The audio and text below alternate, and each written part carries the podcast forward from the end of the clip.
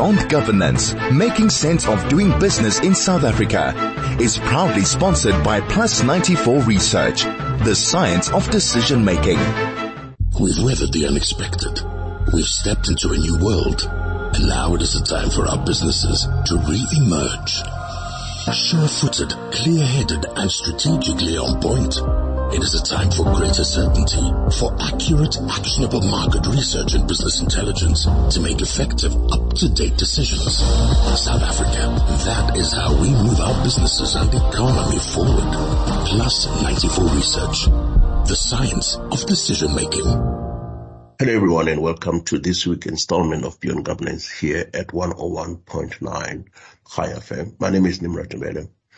Uh, as South Africans, we continue to celebrate women uh, who have changed the course of history um, in line with the national constitution on issues such as redress and, and gender equity. Meanwhile, according to the World Economic Forum Global Gender Gap Report, South African women are paid between 23 and 35% less than men doing the same job, while Stats SA estimates the country's gender wage gap is at 30% across the board.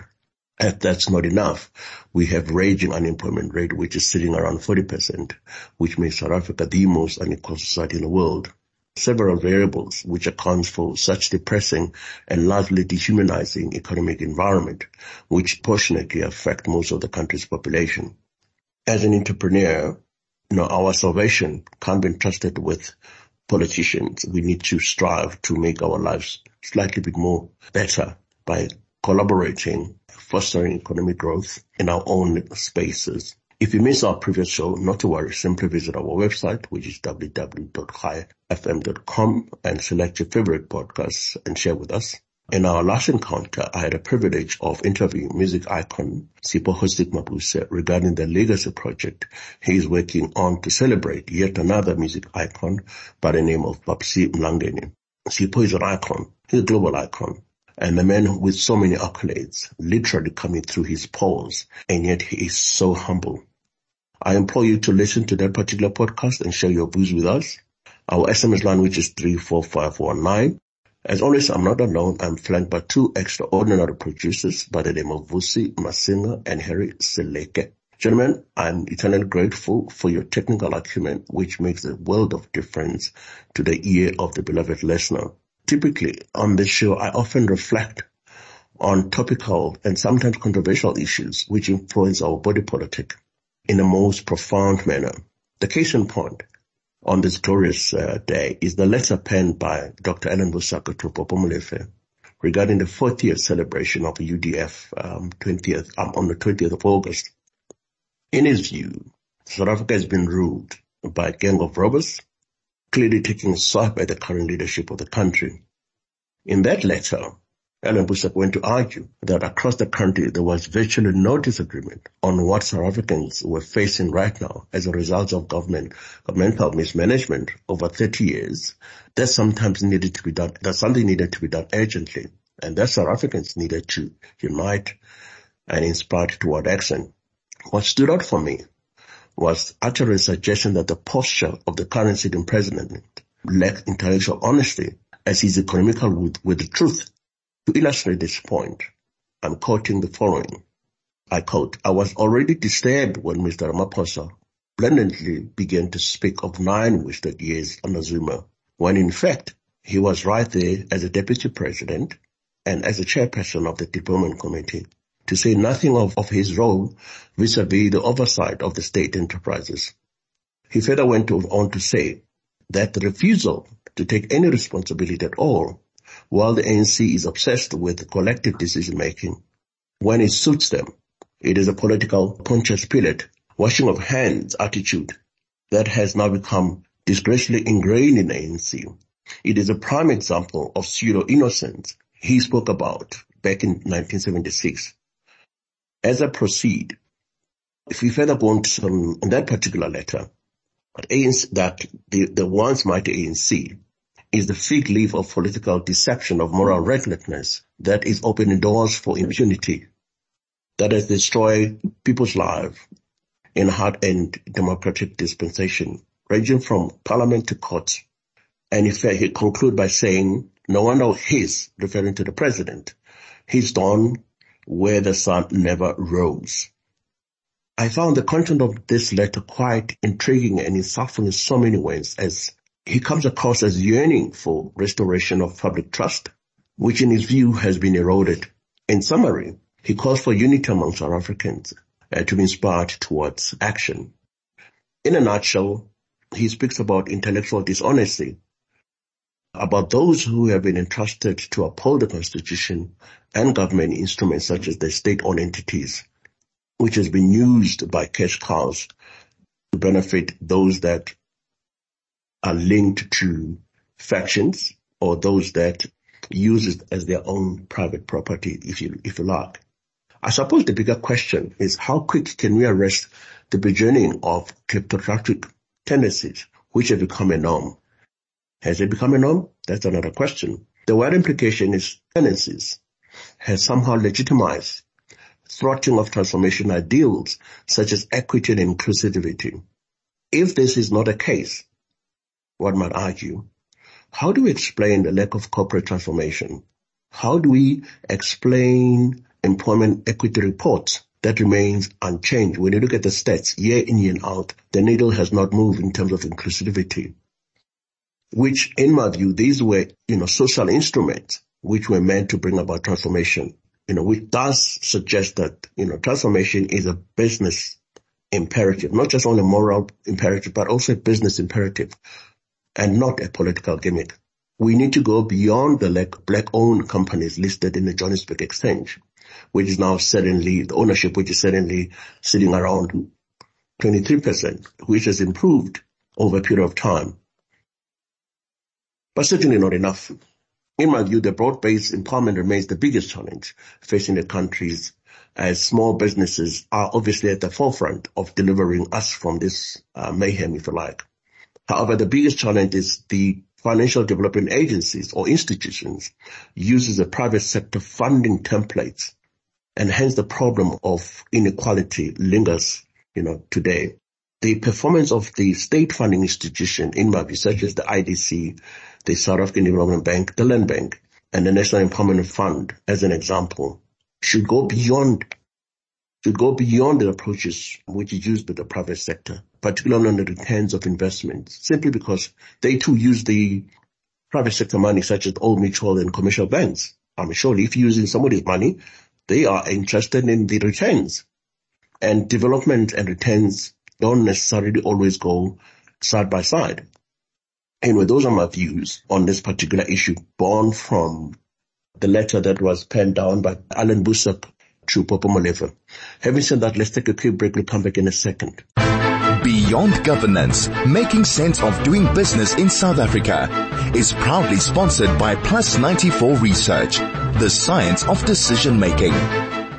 We've weathered the unexpected. We've stepped into a new world. And now it is a time for our businesses to re-emerge. Sure-footed, clear-headed and strategically on point. It is a time for greater certainty, for accurate, actionable market research and business intelligence to make effective, up-to-date decisions. South Africa, that is how we move our businesses and economy forward. Plus 94 Research, the science of decision making. This is Beyond Governance. Uh, my name is Nimrod Mbele. I'm now joined by Professor Mary Metcalfe, who is a former MEC for Education and currently the director at PILO. Conversation comes at the backdrop of a seminar she chaired uh, under the theme Austerity Without Consolidation, Fiscal Policy and Spending Choices Budget in 2023. Prof, happy Women's Day and welcome to Beyond Governance. Thank you very much, Nimrod. I'm glad to be here with you. Thank you very much indeed, Prof. We're living in tough times, um, and I suppose perhaps maybe you know, setting the scene, one could look at government debt to GDP, which is probably sitting around 68 to 69 percent, and which is quite high by global standards. As if that's not enough, the economic growth is stagnant. We are sitting at average about 0.1 percent, which um, is mainly due to power cuts, amongst other variables.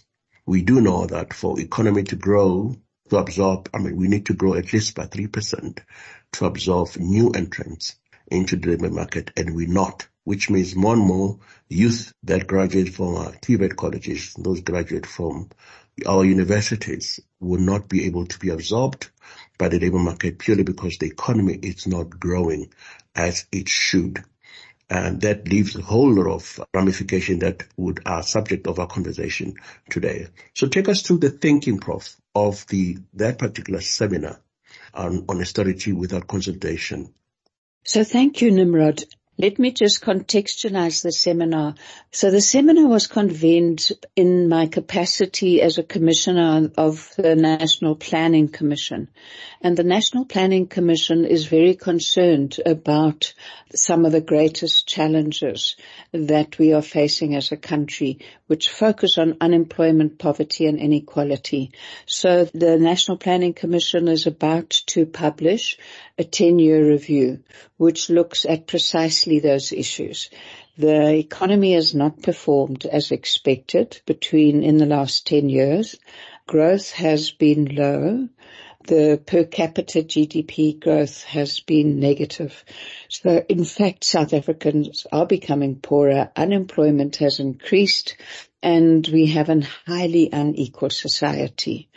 Now, the approach of the National Planning Commission to the work of looking at education and training, which you will remember from the publication of the National Development Plan prioritized education as one of the key impediments to addressing poverty and reducing inequality.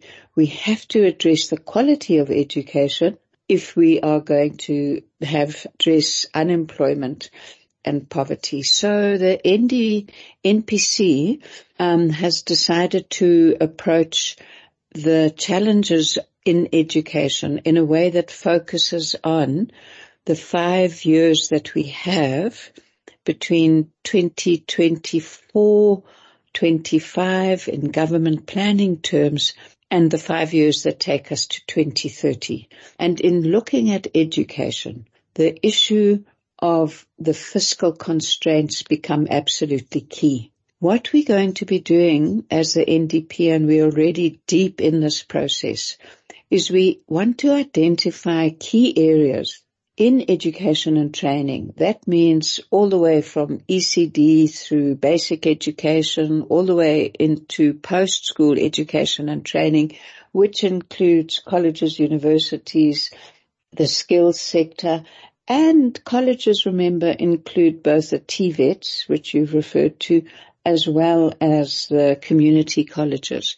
And we want to look at the entire education and training sector, not just from the perspective of what have we achieved since the National Development Plan was adopted by Cabinet in 2011, but we're looking at identifying key priority areas within education and training that must be addressed because they are impeding progress in the overall implementation of NDP. So looking at how we identify those areas for accelerated action in the next five years, there's three key criteria. The first is we have to maximize system efficiency because we have the reality of the resource constrained environment. And that's why the seminar was so important. If we're going to improve efficiency in a resource constrained environment, that has to do with improving quality and improving quality will improve efficiency. Improving quality and efficiency, we believe, will begin to address um, inequality. That's the background of this paper. Now, Originally, the seminar was conceptualized as an internal process for all of the people working on the diagnostics in these key areas. But Michael Sachs's paper is really, really important. I was pleased that you were able to um, attend the seminar, but if you look at the overall structure of his paper, he starts where you start looking at the spending um, slowdown, looking at the ch- changing um, macro fiscal conditions and makes it very clear that we have challenges um, going forward in terms of the, what some people would call austerity, the spending cutbacks, all of that is based in the challenge of our low economic growth. And the ND, NPC has to focus on improving economic performance, our economic growth as a basis of addressing the triple challenges of poverty, unemployment and inequality.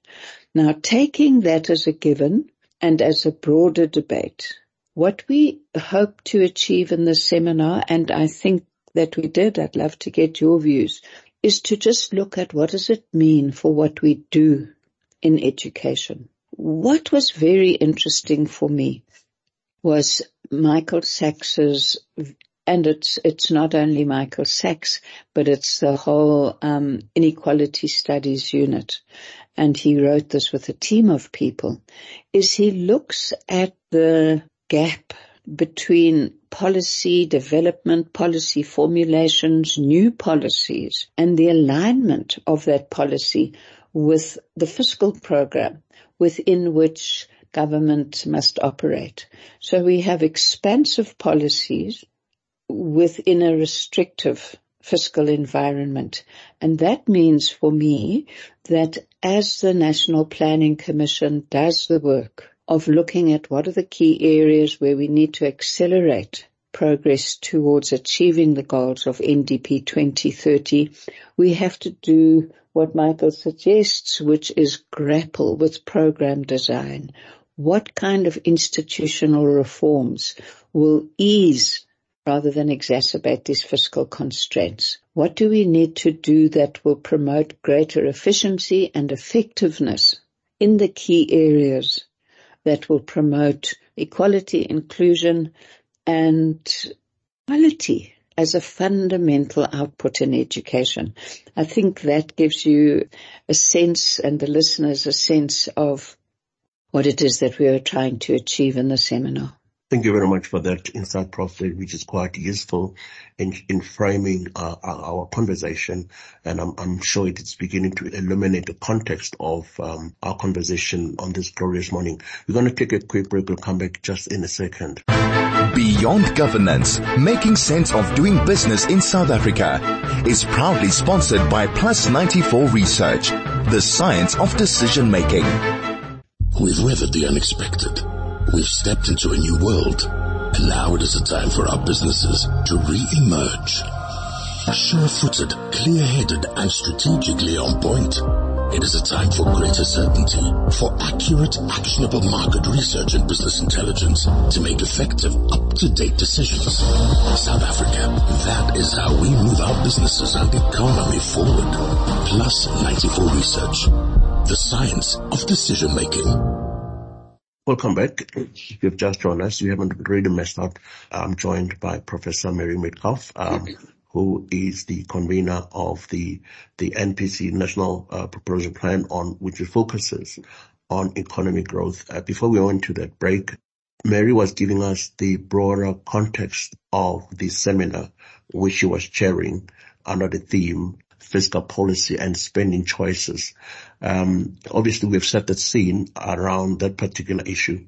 What is key in terms of her position is that they had to look at key priority areas um, in the NDP and how the NPC can actually activate those particular strategic levers, if you like. I mean, they're looking at issues of early childhood development all the way to colleges, which include community colleges and universities by uh, trying to identify key challenges which would enable uh, the system to operate efficiently.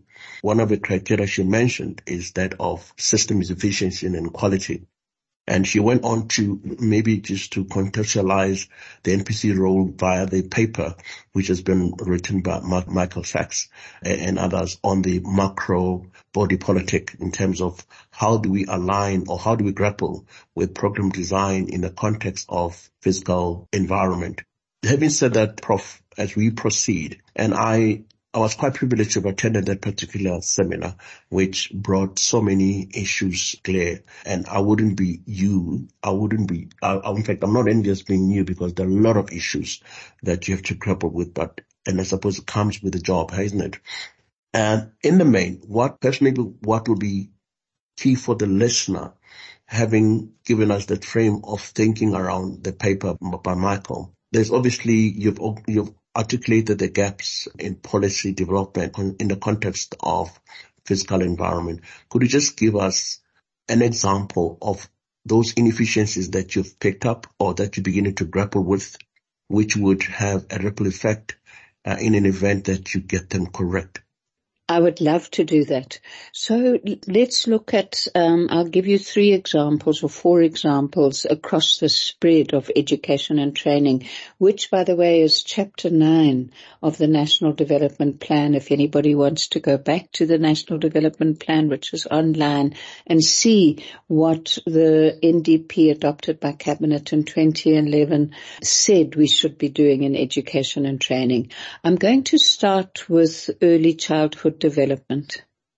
We need to invest more resources in ensuring that young children have adequate nutrition, that they have adequate social support to promote their development and that they're healthy because that increased investment in early, early childhood development has, and it's well documented internationally and people know it in their individual experiences as well as in, in large scale research. If young children do not receive immunization, if they don't get access to food, if they're stunted, if they're affected by problems um, during uh, pregnancy, such as um, alcohol, alcoholism, that has a huge subsequent impact on the support that needs to be provided in the budgets of social development and health and education. So the investment in early childhood development is an example of how we can increase the efficacy, how we can in, reduce inequality, how we can in the long term reduce spending by having more appropriate investment. It becomes more efficient. An example from um, basic education is reading.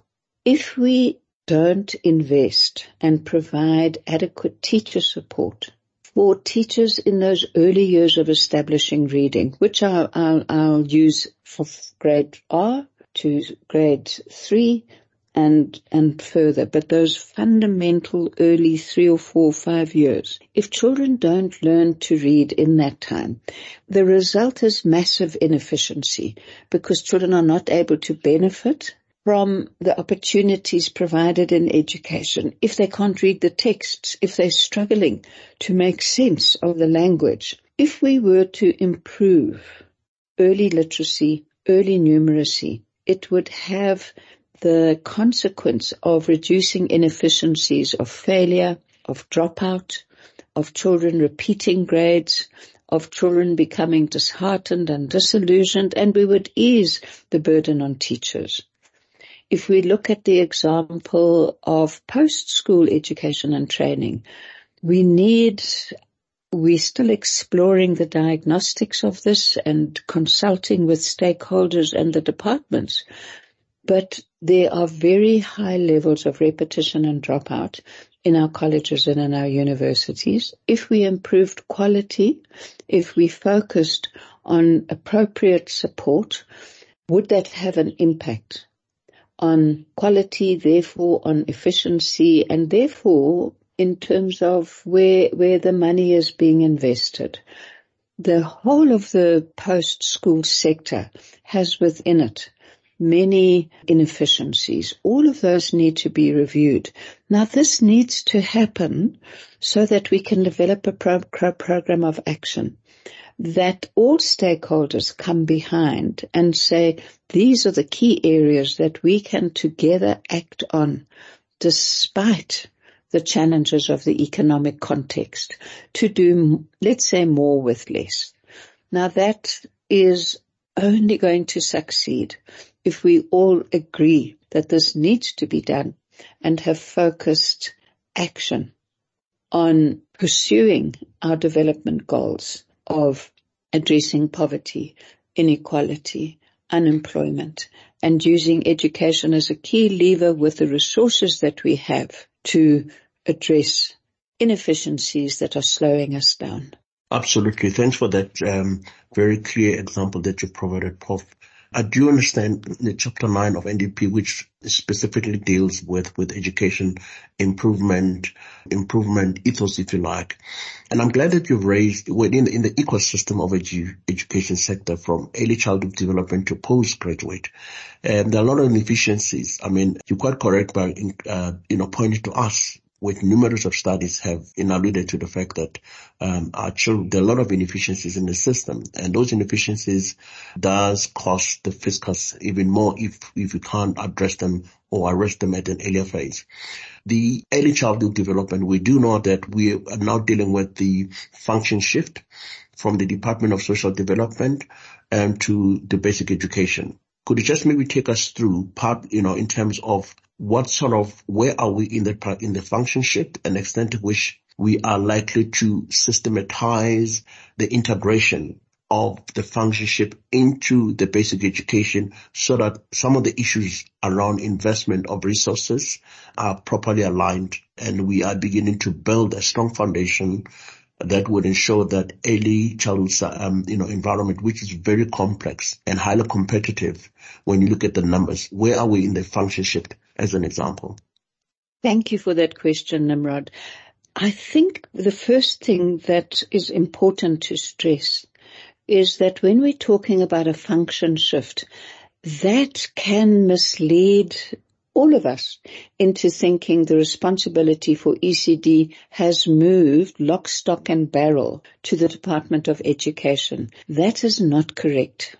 And let me explain why. Is early childhood development is generally understood as a period that starts from before birth, from conception, all the way to, let's say, the age of 10, but for the purposes of our, our, context, I'll talk about the age of seven, six or seven. So one way of looking at that period of early childhood development is to break it into three periods, and of course nothing's ever as neat as that. But conception to two years old, the first 1000 days is absolutely critical. And the fundamental role of an education department there is the Department of Social Development, the Department of Health. Their roles are absolutely critical in having strong support for development of children in the first 1000 days. So health continues to have a very strong role there, but not on its own. Because obviously there's issues such as water and sanitation and child protection that also intersect. And I'm going to come back to these intersections. If you look at the second period, let's say roughly between the ages of three to five years old. This is before children enter formal schooling at grade R, and I'm going to talk about grade R but it is where children socially and developmentally begin to move into opportunities for interacting and learning, often in small groups in the community. You can call it creche, you can call it um, childcare, you can talk about early learning programs, but socially children need then to move outside of the home and begin to interact with a broader social group and the learning components of that are crucial. Now that has historically been located within the Department of Social Development. Social development still has a critical role to play, but the DBE in terms of the function shift is now responsible for registration subsidies, etc. And that has come with many challenges, which I'll come back to. We then go into the next period where children enter much more formal institutions of school. And as you'd probably be aware, the Basic Education Laws Amendment Act has lowered the age of compulsory schooling and it's still passing through, it's still a bill, still going through parliament. But whereas the previous legislation provided for children to, for compulsory school attendance from the year in which children turn seven, so they could be six or seven, becoming seven, it now says children have to be in school by the age in, by the year in which they turn six, which means that that would be grade R, children of five to six. So the function shift is not saying all responsibility from conception to 10 years moves to the DBE. It still is the responsibility of the key departments of health, of social development, and by the way, there's a range of other departments involved in the support infrastructure. So the function shift is complex. It isn't only on the shoulders of DBE, but it does give DBE immense new responsibilities. And when I say DBE, you know, the DBE is a policy um, department it um, has responsibility for um, providing policy on norms and standards so that we have a, a common approach in the country. But the operationalization and the resources to implement that policy are at provincial level. Now provinces have huge new responsibilities in terms of liaising across these government departments and additionally because so much of the early childhood development responsibility is located at um, municipal level, at district level, in the municipalities.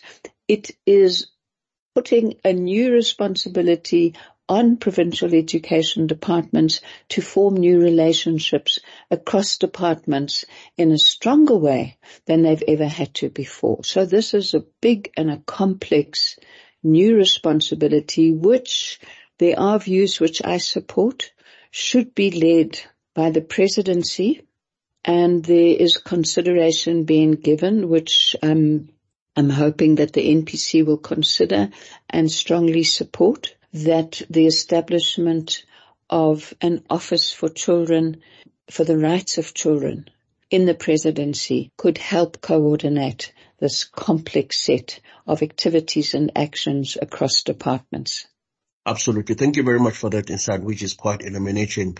One begins to understand, I'm sure the listeners begin to comprehend the complex nature of the function shift of early childhood development from the Department of Social Development to uh, Department of Basic Education. We're going to take a last break and come back as we wrap up um, on this very fascinating work which Mary is doing with the rest of the um, other colleagues. Beyond Governance, making sense of doing business in South Africa is proudly sponsored by Plus 94 Research, the science of decision making.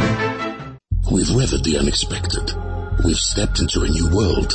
And now it is a time for our businesses to re-emerge Sure-footed, clear-headed and strategically on point.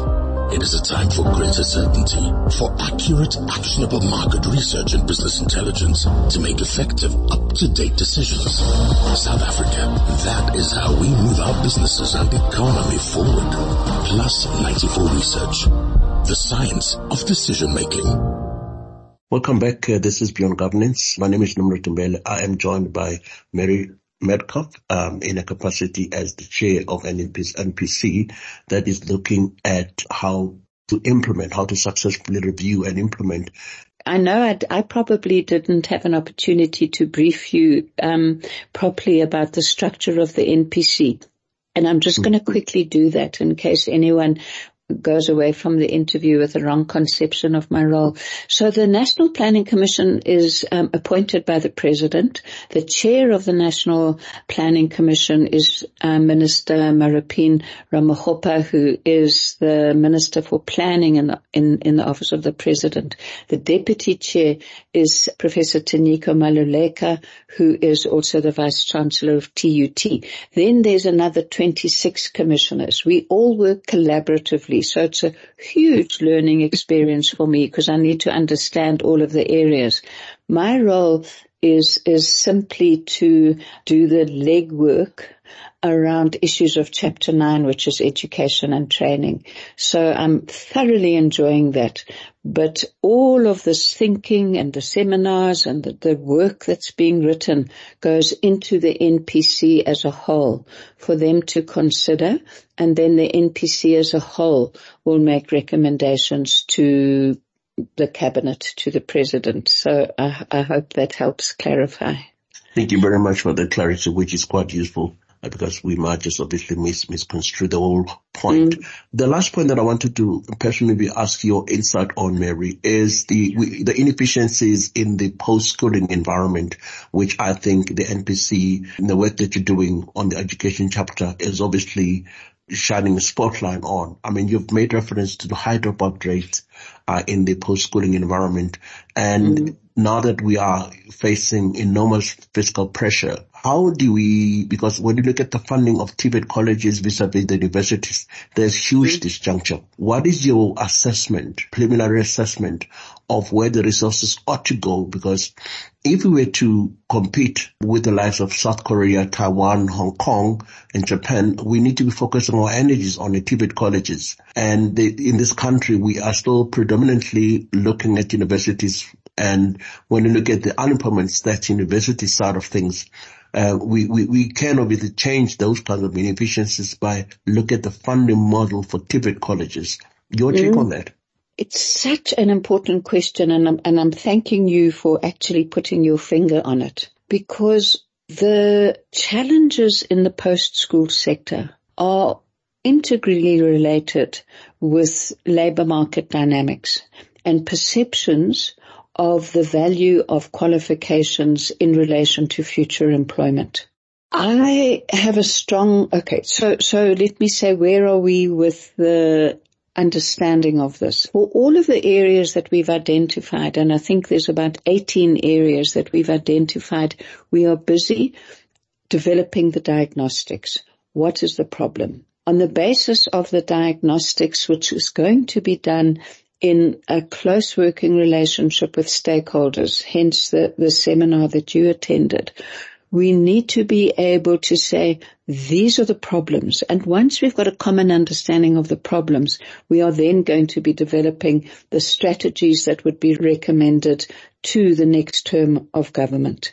So the new cabinet would, would get the diagnostic and the set of strategies. So let's come back to what is the diagnosis? So the diagnosis is in the process of being developed. We want to publish that in about November for every sector, PSET, ECD, basic education in an integrated whole. So now let's get back to where are we with this. So when I say I'm, I'm concerned about the structure of the whole post-school education and training system and its, its imagination in the public is that people perceive that the necessity of having a degree to get employment must dominate above everything. And often families feel a sense of despair if their child doesn't do well enough to get access into higher education and an even worse sense of despair if their child doesn't succeed because they would have invested so much. And that's because it's seen as the only route to employment and the evidence is clear that in fact you do have a greater chance of employment if you do have a degree. What we need to do is to strengthen the technical components of what are the technical and vocational education colleges so that it is seen as a valid and valuable pathway to personal empowerment and contributing to society. At the moment, the TVET colleges are, do not enjoy that parity of esteem. They do not um, necessarily result in higher opportunities for employment, which also has to do with the necessity of economic growth and to have a um, labor absorbing economy. But we have to strengthen the equality of what our TVET colleges are achieving. And there are real challenges um, in our in our in our TVET colleges.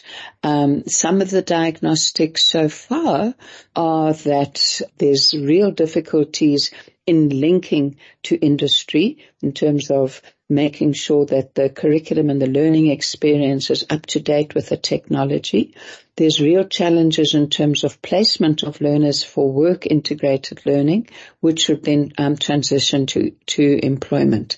Quality of teaching and student support is very weak and so we are not expanding the college sector, the TVET sector, so that it becomes the strong base providing the skills that the economy needs. And that has to be addressed within the framework of funding. And community colleges, by the way, receive even less in terms of resources. And I think that what we're going to be looking at as part of the diagnostic is how the community colleges can be used to really improve reach, particularly to youth that are not in education and not in employment and not in training. So there's a huge amount of work to be done in the post-school sector.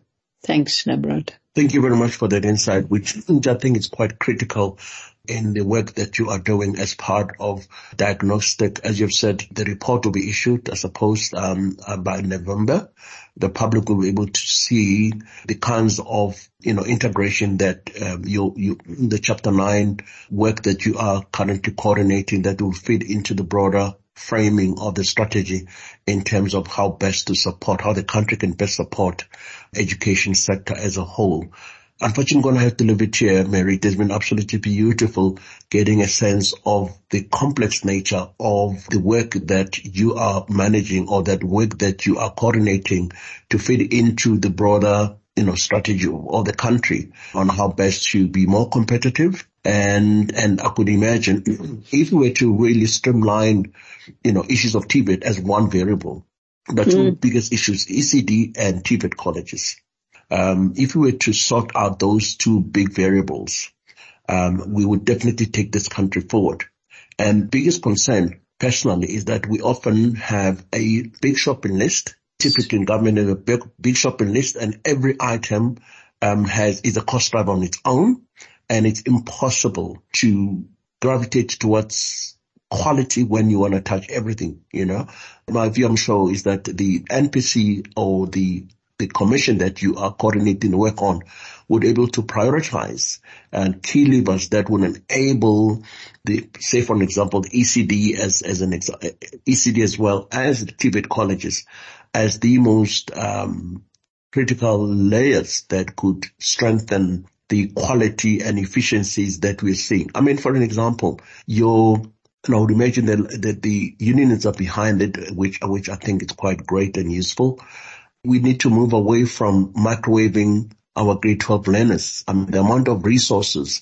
I'm sure someone has done some studies on the amount of money spent at grade 12, which need to be conversely be spent somewhere to really build a strong foundation so that we're not addressing those kind of inefficiencies that we're seeing and in the system and moving away the funding or personally sh- shifting the funding model of universities in favor of TVET colleges so that we're able to produce the kind of technical men and women who are able to be more competitive in the context of the for example, the Africa Trade, uh, Freedom, the Africa Continental Free Trade Agreement, as well as uh, other international competitiveness. You know, with competing with Japan, Taiwan, Hong Kong, so forth. So those are some of the issues which ordinary South Africans need to see your work culminating into so that we are able to become more competitive and we are able to at least move the GDP needle by three to four percent because in that way we're able to absorb more and more uh, youth into employment environment and we're able to cushion the, the country from a fiscal cliff which we are sitting in now. You know, Nimrod, I loved your use of the notion of a shopping list. Shopping list but live within our resources. Secondly, I want to say I could, I enjoyed listening to you because you started off saying maybe there's two priorities and then you kept adding. All of the key priorities and key levers we're going to consolidate into a single diagnostic. And I just, before you close, want to mention, um, you noticed in fact that the teacher unions were very active um, in the seminar. They are amongst the key stakeholders that we will be working with very closely to make sure that we learn from the wisdom of people who are deeply involved in education. And in the end, the public will have an opportunity to comment on the diagnostic and that will be November, December. And I look forward to perhaps talking to you then again. Absolutely. Thank you very much, Mary. Awesome indeed. We're going to have a little bit here because you've run out of time. That was Professor Mary Metcalfe, uh, who's a former MEC for Education, Gauteng, and currently Director of PILO. She's doing some amazing work in, in, in a capacity as the Commissioner for the NPC, um, looking at education chapter of the National Development Plan. Let's leave it here until we meet again. Shalom. We've weathered the unexpected. We've stepped into a new world. And now it is the time for our businesses to re-emerge Sure-footed, clear-headed and strategically on point.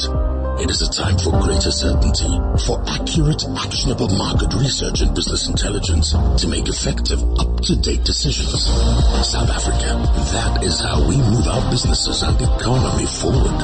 Plus 94 Research, the science of decision making.